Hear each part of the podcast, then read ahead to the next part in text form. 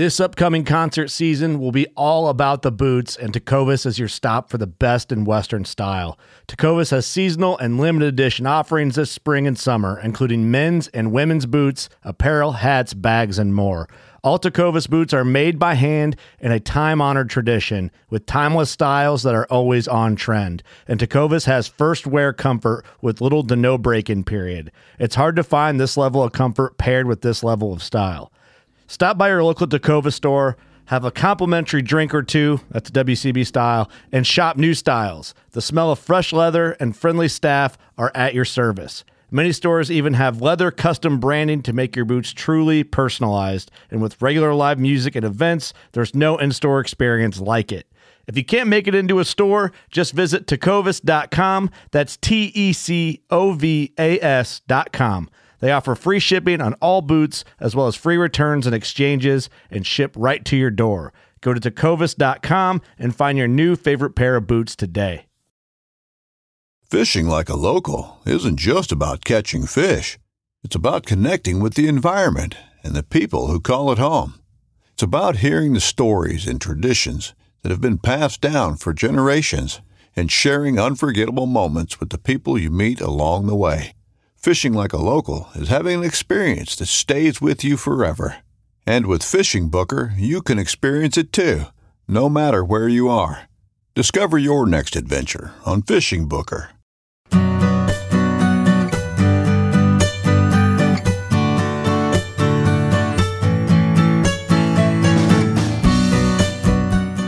You're listening to the Fish Untamed podcast, your home for fly fishing the backcountry. This is episode 48 with Bucky Buchstaber on the Fly Fishing Collaborative.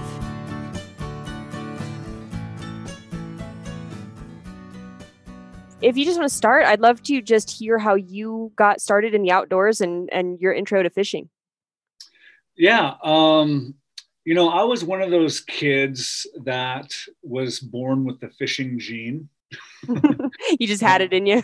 I just had it in me. I honestly um, was pursuing fish in my earliest, earliest memories. Um, I grew up early years in Lake Tahoe, um, in Truckee, um, and just chomping around the lake and in the tributary streams. Um, we lived in a little log cabin out in the woods, and my parents were kind of hippies, and my dad cut firewood for a living, and we were just kind of like barefoot, wild. My brothers and I were just barefoot, wild kids. Um, my dad didn't really fish, um, and actually, he wasn't really around most of my upbringing, my childhood, um, which is actually a big part of my story. But for some reason, I mean, you know, I take kids fishing a lot these days, and I've got four kids myself now. Unfortunately, none of them inherited the fishing gene, so I think it might skip a generation. Uh oh. they still fish with me, but not the way that I fished when I was a kid. There's a difference, I think, between the people who just have it and and who uh, pick it up because someone takes them along and kind of forces it on them. So one of my kids, one of my son's buddies, he's a neighborhood kid, and and he's got the gene, and like it's eat, drink, sleep, fish. He reads himself to sleep with fishing magazines.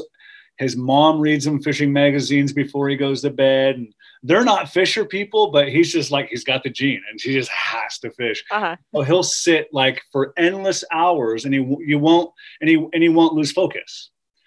Whereas the majority of kids, you know, you have to take them to a stocked pond to keep them interested and that's you know a fish every other cast but no anyways i was one of those kids. I've always i've always loved to fish. Um, taught myself how to fish just because my dad wasn't in the picture. And my brother my older brother and i um, so fast forward a few years. So my my grade school years my mom moved us up to the bay area in California in, a, in in the city called Palo Alto, right by Stanford there. Oh yeah, yeah. And so we're just a bunch of wild country kids now stuck in like an urban area, and we had no idea what to do with ourselves. And there's no water, there's freeways everywhere, there's stores and and traffic, and it's just it's chaos. And that first year of living, we were living at my grandparents' house because they were kind of um, taking care of us for a while because we were pretty down and out at that time in our life. And my brother rode his BMX down the street with there's just this look of just sheer like joy and excitement on his face because he found water with fish in it. And he's like, Bucky, follow me. You gotta follow me. I found fish. and I'm like, and I'm just like, oh, okay. Should I follow him? Because because sometimes sometimes he play tricks on me and just get me to follow him and it'd be like some kind of prank or an ambush For or sure. something like that. Um, and he loved he'd love to throw me in the juniper bushes, which really sucked. Um, but I I could tell that that look on his face was real. So I followed him and he rode his bike around the, our out of our neighborhood, past the liquor store, which we weren't allowed to go past. But he went darting past the liquor store and around like three more blocks and then stopped at a dead end at this big hedge along a fence next to this five lane freeway. And then he just like disappeared in that hedge. And I'm just like, where is he going? And so I went through the hedge. It's kind of like, this is like, these are like magical moments in my life, like pivotal moments. This was like such an adventurous like day for me. We went through this hedge. There was a cut in the chain link fence and fence, and we climbed through the cut in the fence. And now we're on the shoulder of this five lane freeway, and cars are zipping by. I'm like 10 years old, and was I even 10? Yeah, maybe nine or 10 years old. And we're now we're playing by the freeway, and my brother proceeds to go over the uh, onto the overpass on the freeway and climbs down the overpass and there was a canal down there and i followed him down to the canal and there is just like loads of carp down there Oh, really? yeah and so like that became our playground and that's where we really like honed in our craft of fishing and we were doing everything we could to figure out what these fish eat and how to fight them and how to catch them and we ended up just catching like so many amazing carp down there and that's where i actually caught my first steelhead Really? Not where I ex- where I would have expected to, or I guess it's not even where. It's just like I wouldn't expect to find steelhead with carp in any in any Well, situation. it might have been the last steelhead in northern california and i feel really bad because i killed it. And, and this was because uh, this canal is an irrigation canal but it connects to the bay. Mhm. and some of these you know fish would migrate out of the bay into the canal. And so this steelhead had found its way up into the i didn't even know what steelhead i'd never heard of steelhead. I thought it was this giant trout. And we're actually we didn't even have our rods that day. Get this this is crazy. We're like exploring the canal walking up and down the canal and i see this fish like tailing and and and just kind of like you know i saw this like v of this fish swimming. I'm like what is that? That doesn't look like carp. And so i go and I, I follow this fish and it's like something i'd never seen before. And so we're chasing this fish around the canal and it's like two or three feet deep of water and there's some shallower spots and we're trying to corner it. And and i took my shirt off and used it as a net and finally like after about an hour of chasing and trying to corner the steelhead i jumped on it Oh, and jeez. hugged it and caught this steelhead with my bare hands and like dragged it up the bank and was like, look at this. What is it? We dragged it home to my grandma so she could see it. And then the, the the neighbors like were so like baffled that we caught this giant trout looking fish in the canal underneath the freeway. They called the newspaper and we actually got put in the paper three because we had a buddy with us and so three you know neighborhood kids in palo alto california caught a steelhead with their bare hands that was my first steelhead Oh, I hope you have that that newspaper article framed somewhere. That'd be an awesome thing to have on your wall. and i do you know, that's that's kind of like a universally kid thing to do to like want to um capture something at all costs. Like if I saw a, a fish swimming around these days that I wanted to catch, like it, it would never occur to me that I should try to corner it and like jump on it. But I remember that's something that would definitely have crossed my mind as a kid is we need to spend the next however many hours it takes to figure out how to capture this fish, regardless of the method. Like Yeah. I, we just, you know, you, you think of all these plans and like, how can we do this? And the, the fact that you even described it as like cornering it, like that, that's something that doesn't, I feel like cross, you know, adult anglers' minds, but it's front and center of a kid's mind to just figure out some strategic way to like corner and capture a fish. totally totally yeah So how were how were you capture or how are you catching these carp? Like what were you using at the Oh, time? corn, all the okay. way. Corn. we just bring our cans of corn down there and and um, yeah, and just wait for the the, the carps. The, the, the schools of carp would just kind of swim on by, and we just wait for them to come by, and we just throw our corn at them. And then another adventure. We're we're fishing. We're catching these carp one day, and my brother sees this massive fish in the deep water and he's like there's something down there and he casts at it and we're we've got you know 30 pound line and some you know pretty beefy rods because some of these carp are pretty big like you know like i don't know two three feet two two feet and um and he catches this and you know these canals they have a, a steep bank down into the water and we're stand we're sitting at the top of that steep bank. Um it's concrete you know and he cooks this fish and it just takes off and makes this massive wake. And my brother goes sliding down into the water and this fish surfaces and it's literally like five or six feet long. It is this massive fish with bones coming out the side of it it looked like a dinosaur and we're like what? We're freaked out. And um and it just it ran again and bucked and splashed and broke my brother's 30 pound line. And then so we just jetted home and we looked in all of our like cycle, encyclopedias and, and books to try to find out what kind of fish like we found out it was a sturgeon. I was going to say the, your description sounds like a sturgeon. I don't know what else could possibly Yeah. fit that description, but I don't really know where all they're found, so right I wasn't I wasn't sure. Well, that's Yeah. awesome. yeah. So I so you never never saw it again. never saw it again never saw another sturgeon there but you know we caught some catfish and caught carp and one steelhead and hooked one sturgeon in that canal and that just i mean that just really planted the bug in of fishing for me i mean i just just loved every minute i spent and also because i was going through a pretty traumatic childhood and so like what the the times where i was fishing was when all those like worries and stress would just disappear Mhm. and I would just kind of be in my own world that was safe for me. And that was what I didn't know at the time was really healing for me.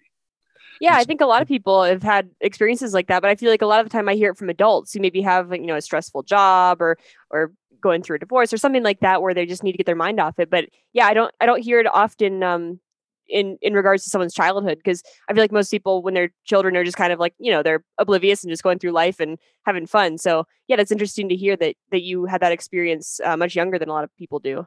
Yeah, yeah. And obviously it wasn't intentional. I wasn't like, at, you know, 10 years old saying, man, my heart hurts. I'm going to go. Right. But I just, I found something that I loved to do that was life giving for me. And I'm so glad I had that as a kid. My brother and I could share that together It was really special. Yeah. So, um, when you were, I know you mentioned that you grew up kind of near in the, the Tahoe, Truckee area. Um, how were you getting around when you were that young? Because it sounds like uh, once you were in Palo Alto area, you could ride your bikes around and everything's kind of you know accessible via roads and, and stuff. But how how did you guys get around at such a young age when you were out, you know, more in the open open wilderness? Yeah, basically, whenever my parents wanted to go to the, the lake to party, I would just be exploring the water. Okay, So they'd throw us in the back of the pickup, and we'd make our way down to the lake. I see. And so, at what point did you pick up uh, fly fishing? Because it sounds like this was all still gear fishing at the time, Right. which you know figures for being younger kids and fishing for things like carp and stuff. But at what point did you transition over and pick up a fly rod? Yeah, when I was about 15 years old, um, my grandpa, who I had lived with a lot growing up because my family was pretty broken, and my grandparents would take me in quite a bit. I'd spent the summers at my grandparents' house in Oregon, um, where I live now, um, on the banks of the Rogue River. My grandpa lived um, on the Rogue River, and he occasionally fought, fly fished. And when I was 15 years old, he took me out on the back lawn and taught me how to fly cast because he had planned to take me to Montana the next summer and to go fly fishing because um, he's actually he was actually Mon- an old Montana bred cowboy and loved to go back to Montana and um, and that's where it all started for me. And unfortunately, my grandpa died a year later, um, so I only got to fish with him one time. I got to fly fish him fly fish uh, with him one time, but he had this really beautiful um, eight foot four weight Dickerson taper bamboo fly rod that he fished with on our Montana trip. And now that's what I fish with. Oh, that's awesome. Really awesome. Yeah.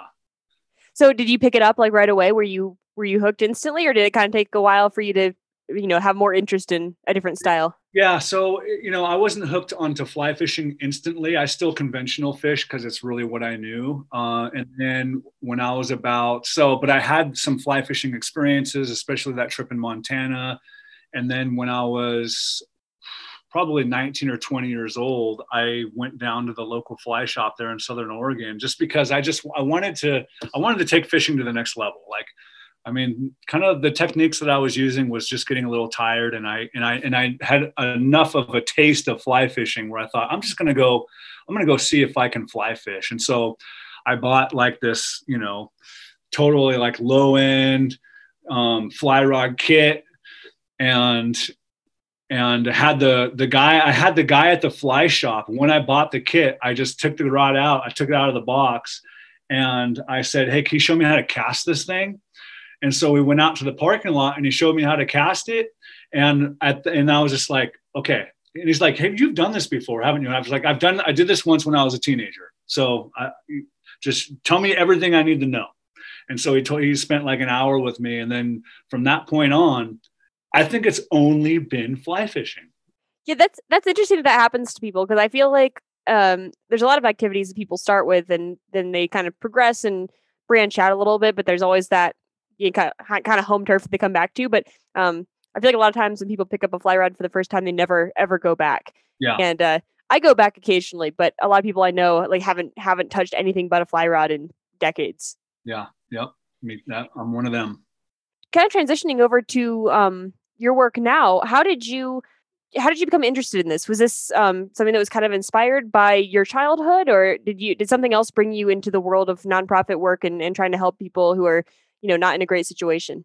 Yeah that's a great question. Um so i've always had i would say a bleeding heart for kids um especially kids that you know don't have a lot going for them kids that are abused and and are treated very unjustly. It just it just wrecks me. I just have a, a real burden for them. And i think partly just because um, i understand some childhood trauma just from my own background um, but I just I just have always loved kids. Um, so then when I was in my 20s, um, I really started working with kids. I became a children's pastor at the local church and just loved it. And then uh, and then I became my 30s. I became a director of camps of uh, summer camps for abused and neglected kids in the foster care system, and that was, I mean, powerful. I mean, and that's by that time I was living in Portland, Oregon, and I would take these kids for a week out of a time from a lot of these kids were in between foster homes. A lot of these kids had backgrounds that just would just crush you, just just heart wrenching stories. And I get to spend a whole week with them, and um, and it's just you know it just was so rewarding uh, to say the least. Just knowing that you're bringing some kind of joy into these kids' lives in the backdrop of so much pain and trauma um, was just awesome. And then I got to a point, and this is, uh, you know, this it's it's it's a little bit hard to explain, but I had just have to talk about what was happening just in my soul at the time. Um, because I got to a point in my life, and this is, you know, in my 30s, and i'm just you know always fishing. It's it's just what i love to do. It's every you know free moment i have i'm to go you know swing a fly for steelhead or go find some trout to you know catch on a dry somewhere or something. But at a certain point um i just realized that life is so much more than just living for yourself and doing what pleases you and it became kind of like a period of my life where I just was challenging myself to stop being so materialistic and self serving. And this great realization started to form. in my in my in my thinking in my worldview and that is that when we exist not just for ourselves but for the good of others then we're going to thrive as the human beings that we're supposed to be. Okay so we have that. That's i mean that's that's really important to how i want to live my life not just living for myself but living for the good of others and benefiting the lives of the good of, of others especially those that need help the most. And when we do that not only are we helping other people but we're thriving as the human beings that we're supposed to be. So there's that. But then on top of that i just have this realization that we don't we don't have to conform to somebody else's methodology to do good in the world, but we can simply be who we are and do what we love, what we're passionate about, but funnel that for the good of others. Right. Like find a way to to channel something that you already believe in and, you know, mm. you're already putting your time into it, but do it for other people instead of just as an as a way to enjoy yourself in your free time. Because you know, because when you do that, when you channel your passions for the good of others because doing justice work is exhausting. And it can it's sacrificial and it can take a toll and it's and it's emotional um, and it, it, you carry a burden with you. Doing justice work is not easy but if you can do it through something that you're passionate about i believe that's where you can last the long haul because because you're still doing something that is life giving for you. So I began to ask myself, how can I use fly fishing to do better things in the world than just serve myself? How can I use fly fishing to actually benefit the lives of those that need help the most, especially kids? And so I just started to ask that question and kind of look at fly fishing through a different lens, like not just something that's good for me, but something that's good for others too, something that I can actually funnel for the good of others. And there's something so beautiful about a community coming together with shared passion and joining forces and doing something amazing together. It's a powerful force. No, did you just did you have this was this I mean I assume this idea kind of you know formed over time like maybe you have that that spark of idea and then you're like okay well how can i how can i do this then? You know i, I want to help others um, and i know i want to do that as you know channeling through my love of fly fishing. Yeah. uh, how did you kind of come up with the idea that you did? Like w- w- are you going out on the river and tossing ideas around in your head? Are you bouncing ideas off other people? Like how did you arrive at the final product if you will of, of what fly fishing collaborative is now? Yeah, great question. Um, and at this point, I don't even think our listeners know that. Probably don't even know what I do with Fly Fishing Collaborative. So yeah, well, we, yeah, we can get we can start with that. I guess that's a good, good point. we'll save it for the end and just drop it as a as that's a right. surprise. Yeah. yeah, we'll taunt them a little bit, tease them. Um, here's here's how the, the like kind of the the fly fishing collaborative was formed was I was just kind of like toying around with like, what can I? So I just started throwing parties at my house.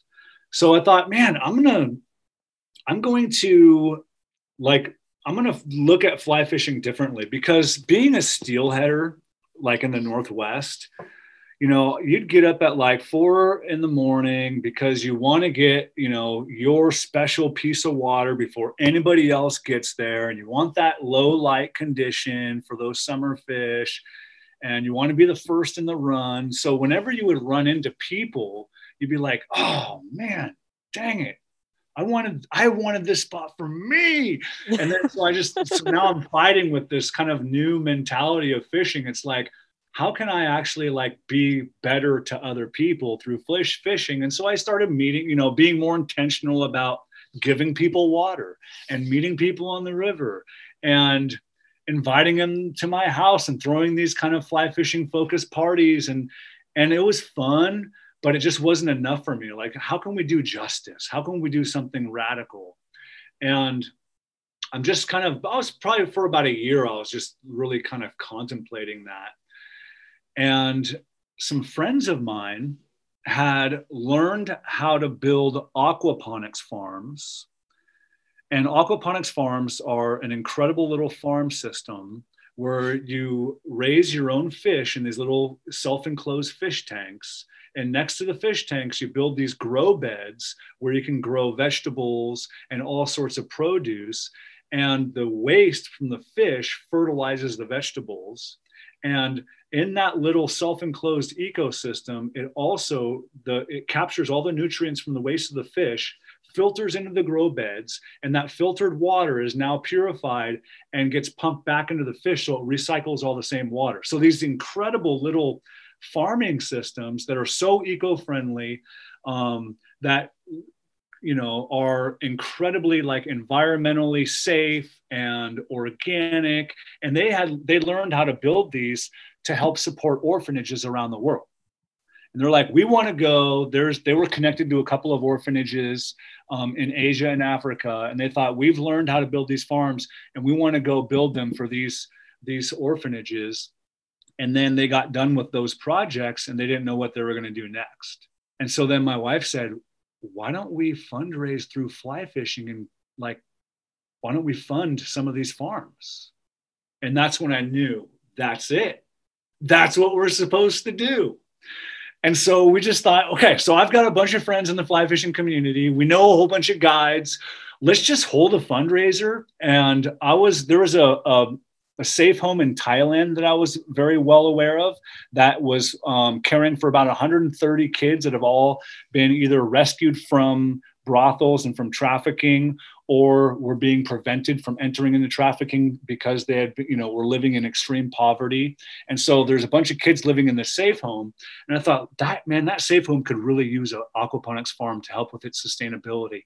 Let's let's call the out the fly fishing community. Let's create some kind of fundraiser and let's go build a farm for that safe home in thailand.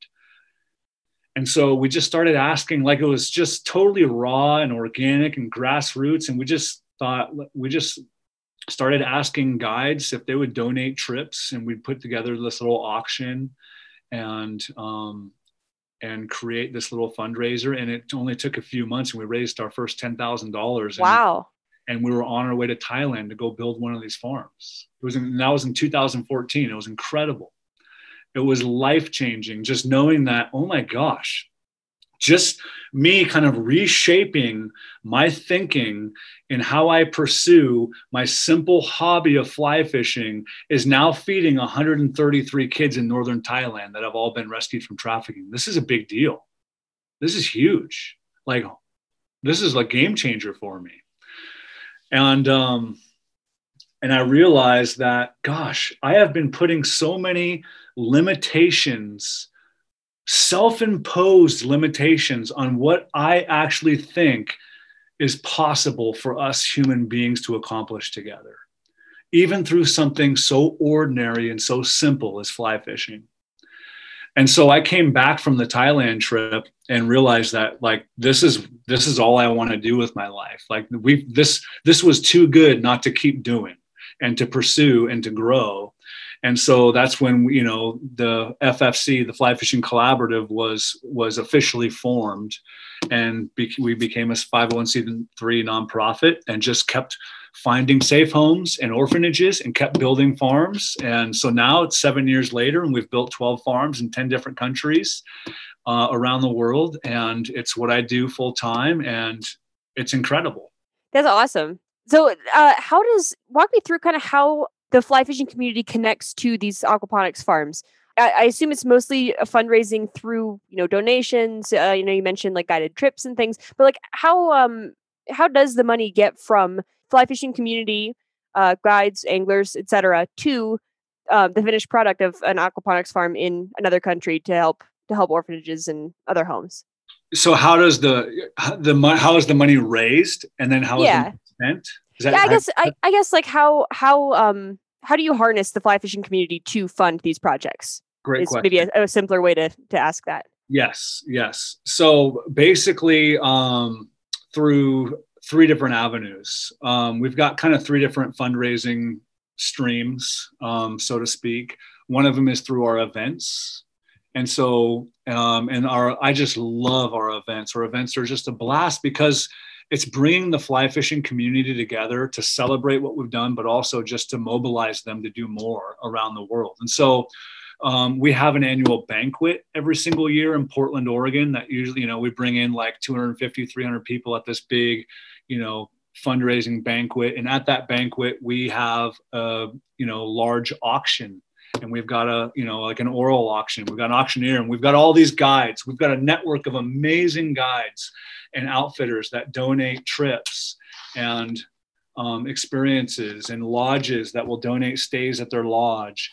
And we'll just and we'll auction those off at our fundraisers or you know fly you know fishing companies will donate rods and reels and gear and swag and we'll don't you know that all goes to our auction. So our auction is a really big fundraising platform for us. It's kind of the backbone of, of all of our fundraising. Um, and then we'll do like fly fishing film tour showings. So we've got so we've got ambassadors in different regions.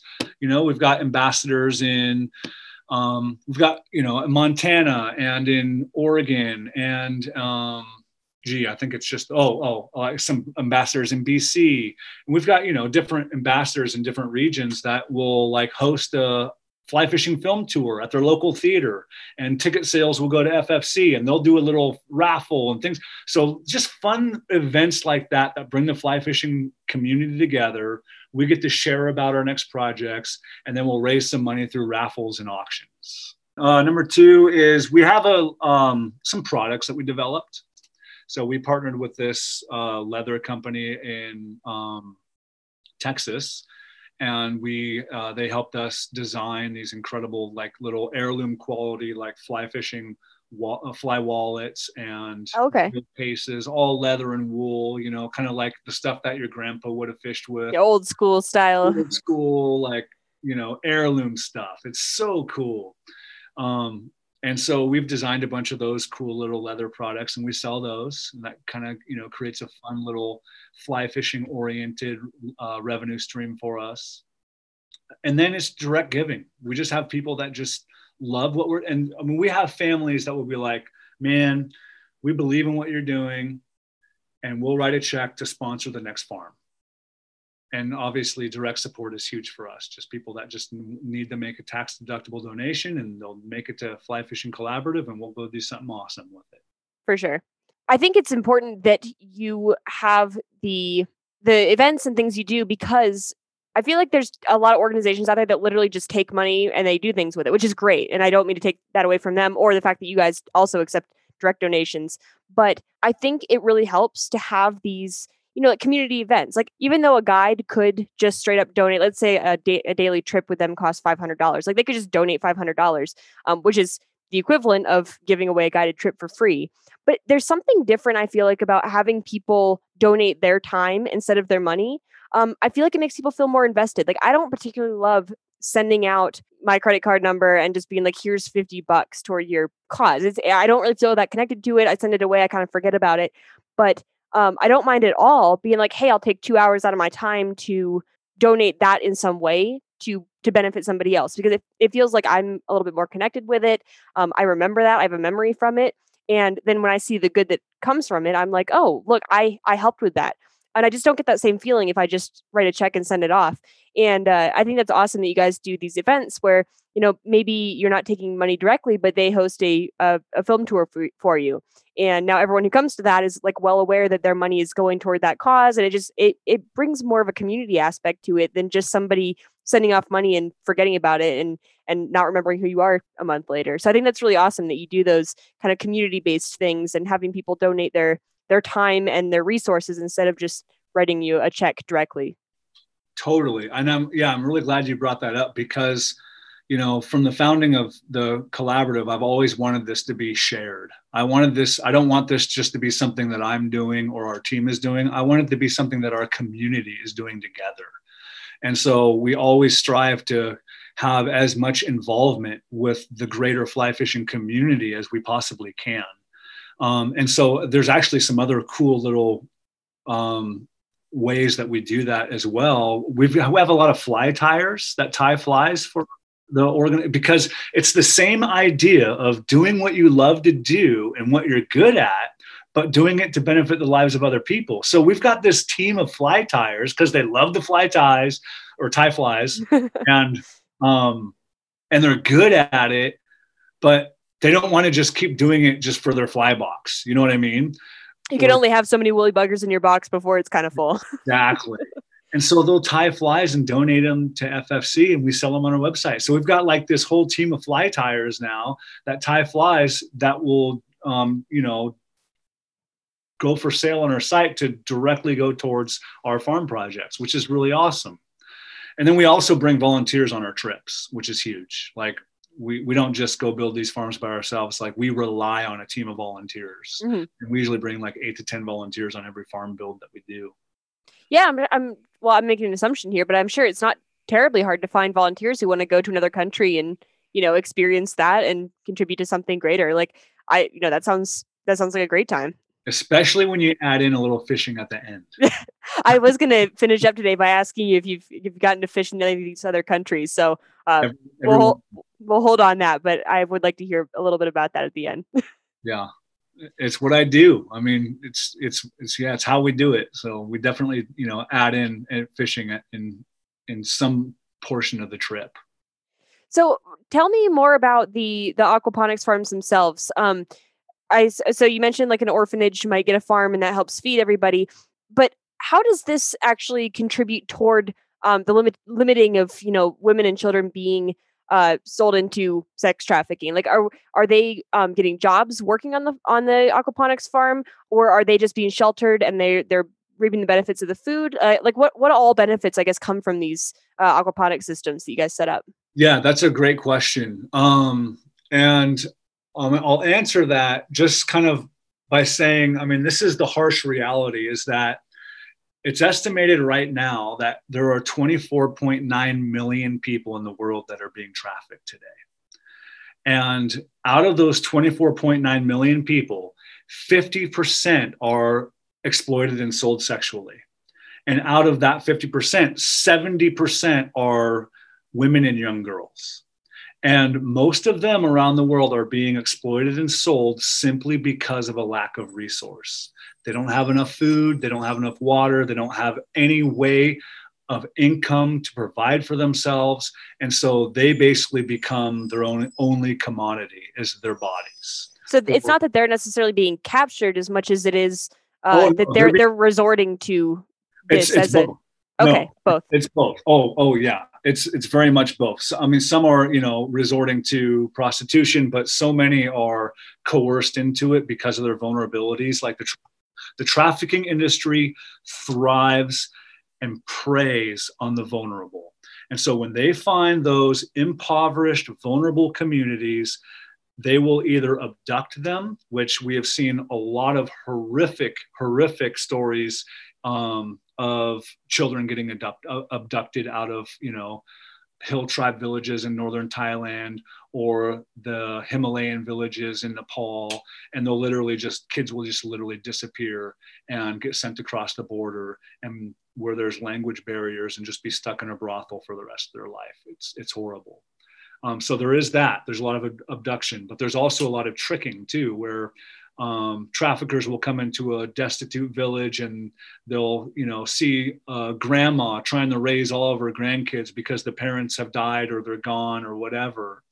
Um, or just some you know village p- parents trying to raise some other kids and, and and they just can't. And so they're you know they go in and they say hey we work for this factory in the nearby city and we see that you're struggling to take care of your kids and we need workers in the factory and we will employ your children and give them a good wage and educate them and they'll even offer them some front money um, to gain their trust. And so they'll send their kids off to go get educated in jobs and they'll end up in just in brothels. It's all a trick and so you know um, and so there's that there's there's you know ways where you know traffickers and this is actually more common also in like domestic trafficking in the states where you know the traffickers will get the vulnerable um, girls or women hooked on drugs and they become dependent on the trafficker. And there's a whole grooming process.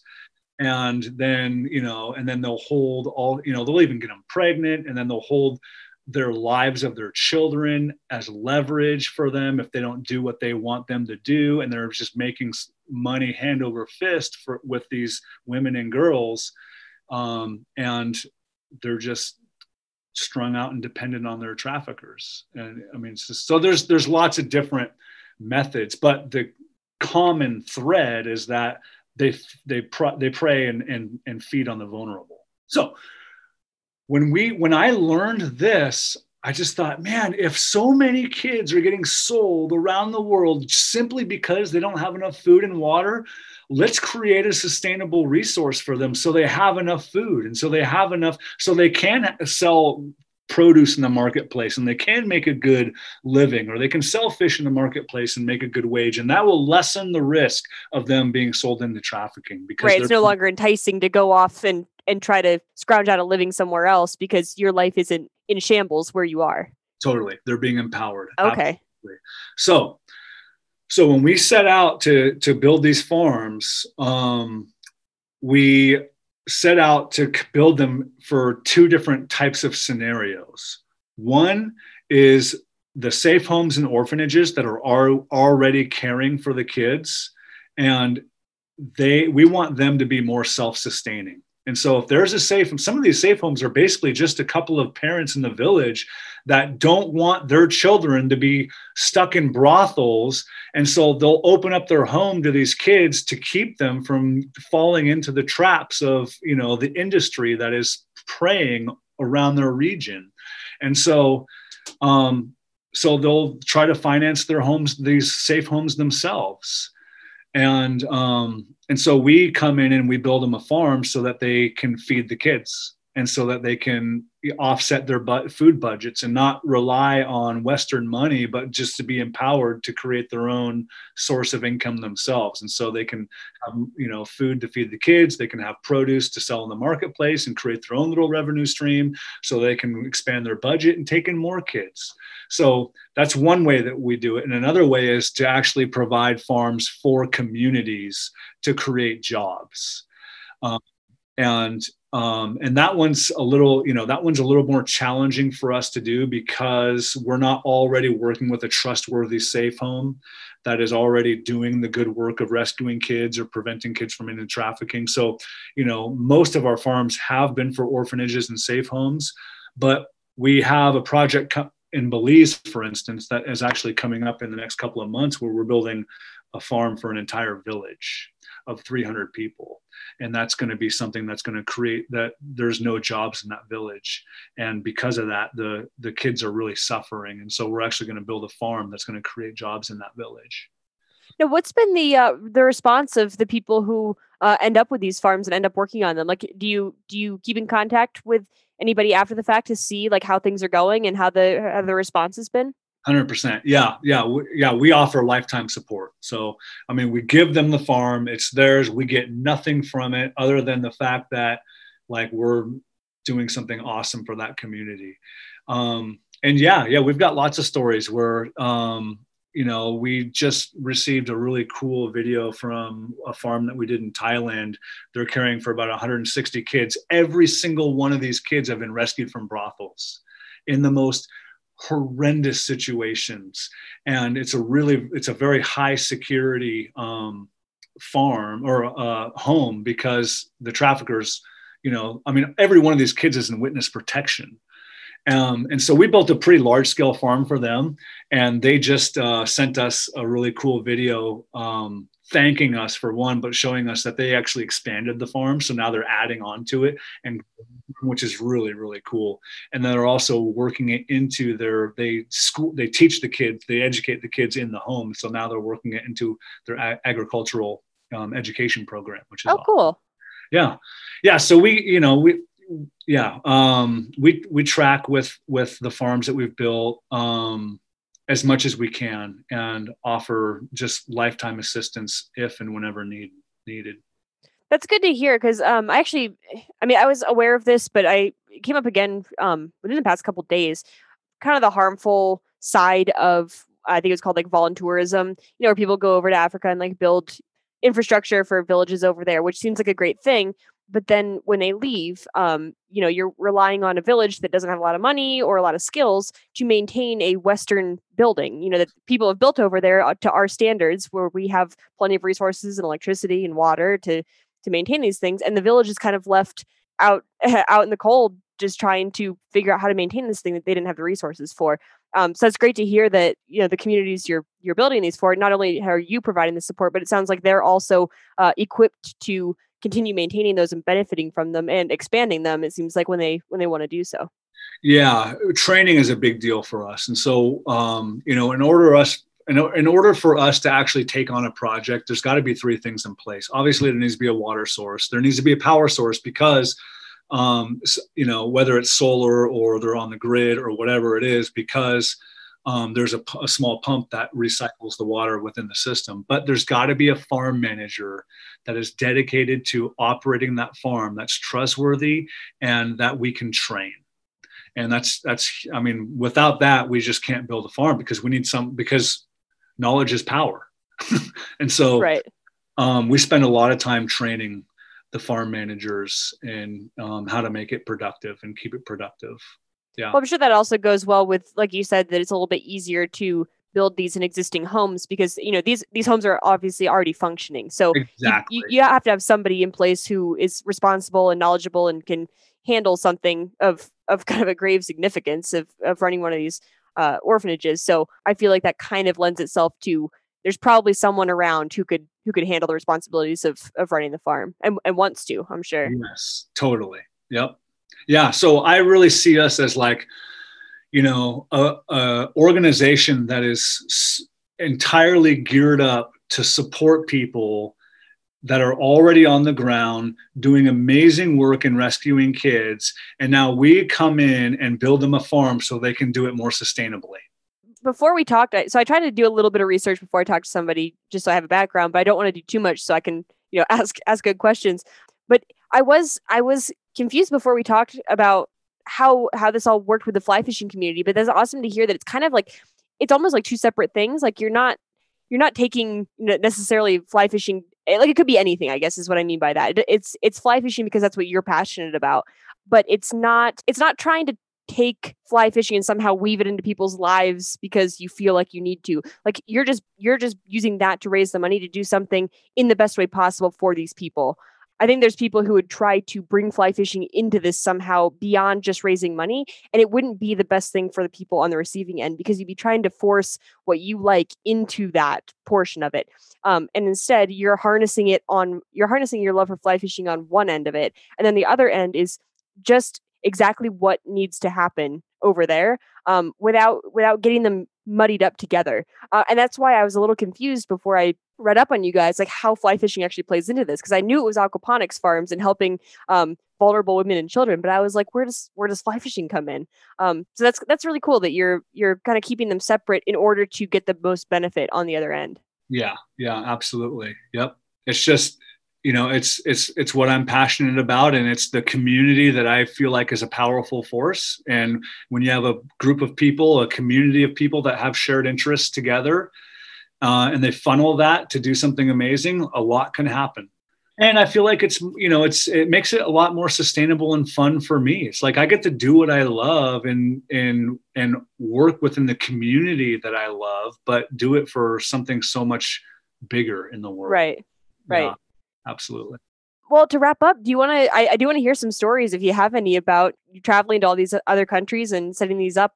Uh, i'm sure you have gotten quite a bit of time to explore around and you know see some unique species and and places. Like do you have any highlights from from your time overseas? Oh boy. Yeah i do. Um gosh you know this one of the i think one of the experiences that always comes to mind when talking about just kind of our international fly fishing trips uh, and our travels was you know there was a there's a fish that i always wanted to catch um, it's called a mahseer do you know what mahseer are? I Have don't. know i've never heard of that. Oh, yeah there's golden mahseer which is the bigger of the the mahseer family and they live in like in uh, mostly in India, some in Nepal, but mostly in India and and north of India. But um, how do you spell that, by the way? M A H S E E R, I think. Okay. Yeah, I'm gonna look that up. See what it looks like. Yeah.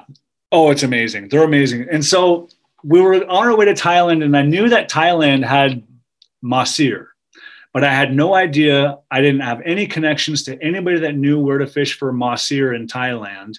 Um, and most people in Thailand, when you ask them like about fish, they just have one word for fish. It's fish, and so they don't identify like the you know the people in the streets and everything. It's like, hey, do you know where you got find any mahseer? They're like, mahseer was fish, fish, and they're like, oh, fish.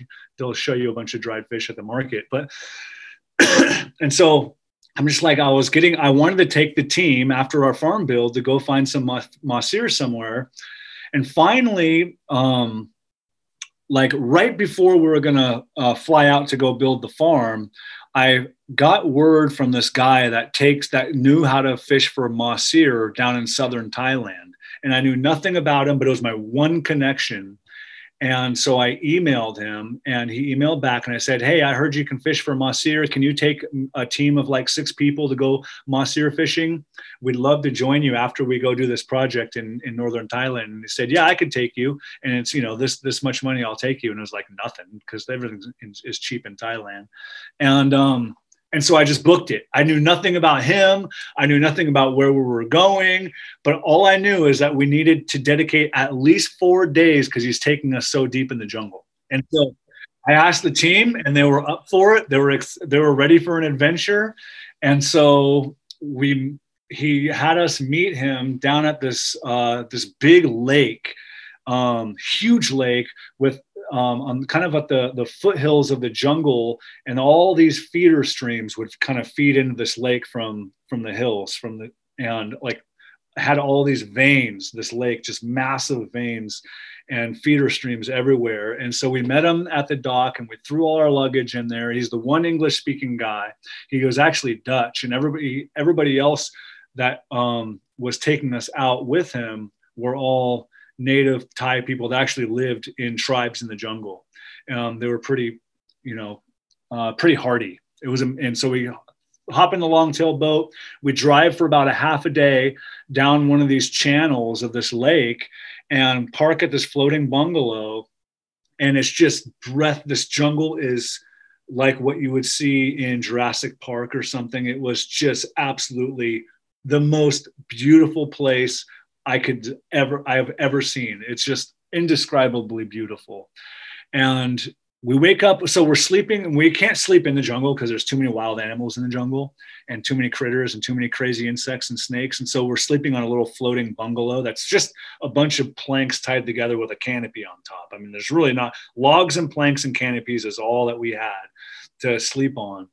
And we wake up early the next morning, and he says, "You guys looks like looks like you guys can hike. We're going to hike up up the rivers and for a while." And and two of the the Thai guys were standing behind him with like machine, like literally like machine guns. We're like, okay, now now we're either I'm a little nervous.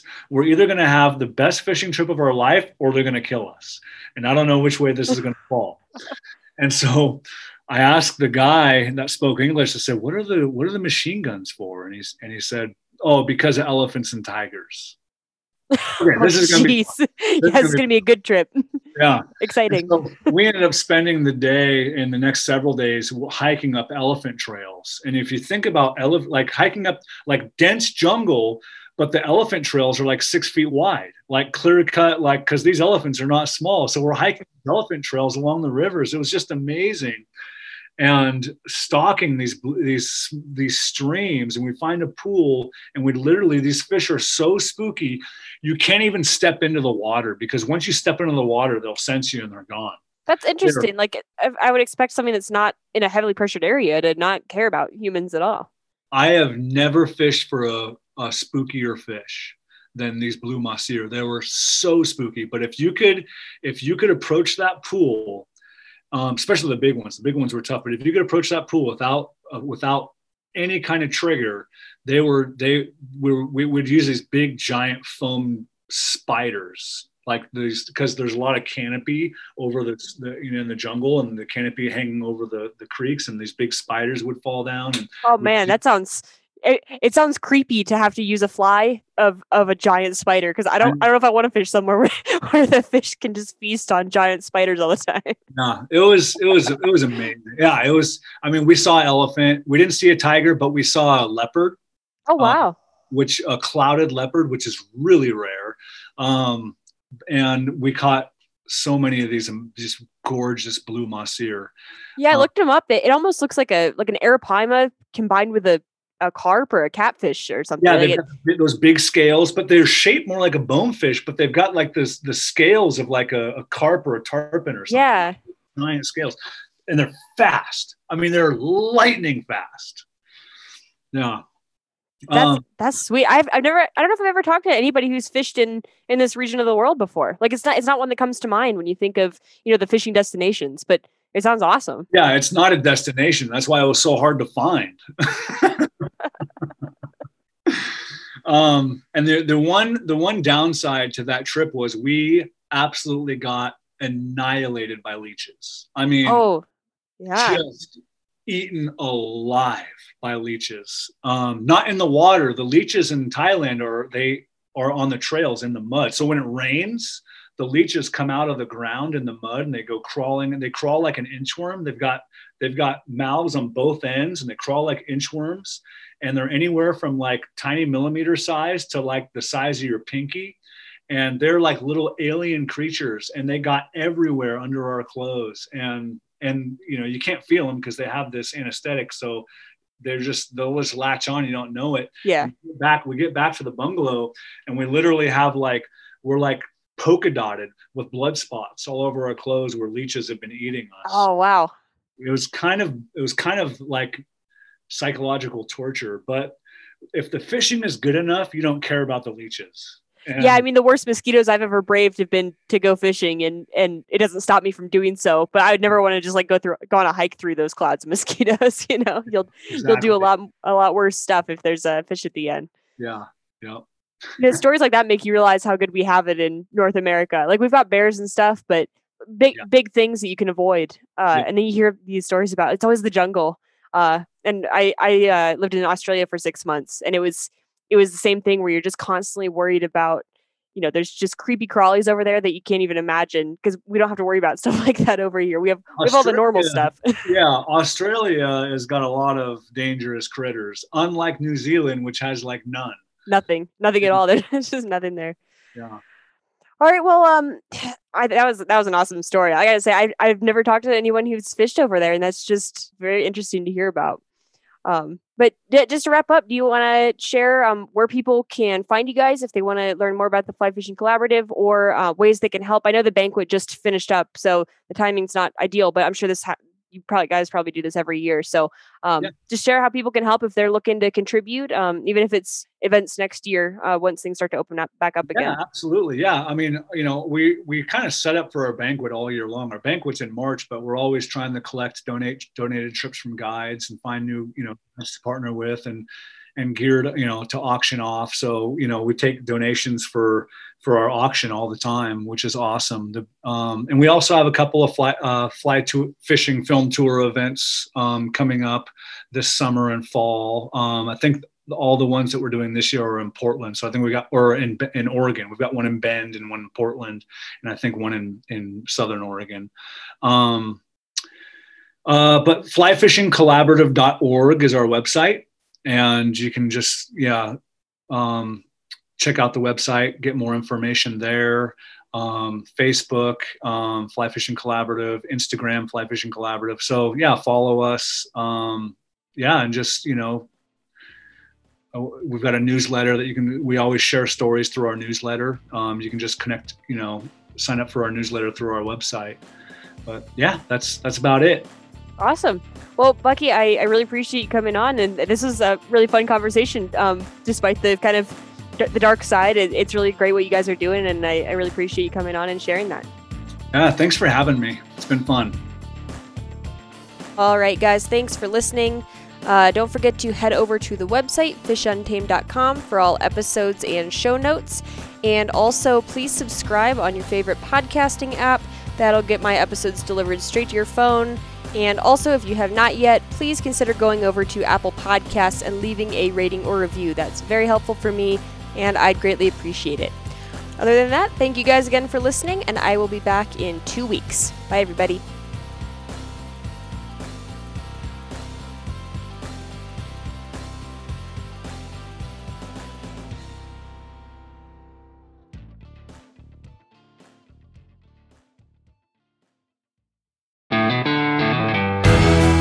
Most legendary shows in the outdoors is on Waypoint TV.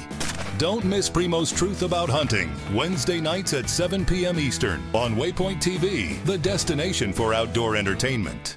You're listening to the Waypoint Podcast Network, brought to you in part by HuntStand, the number one hunting and land management app.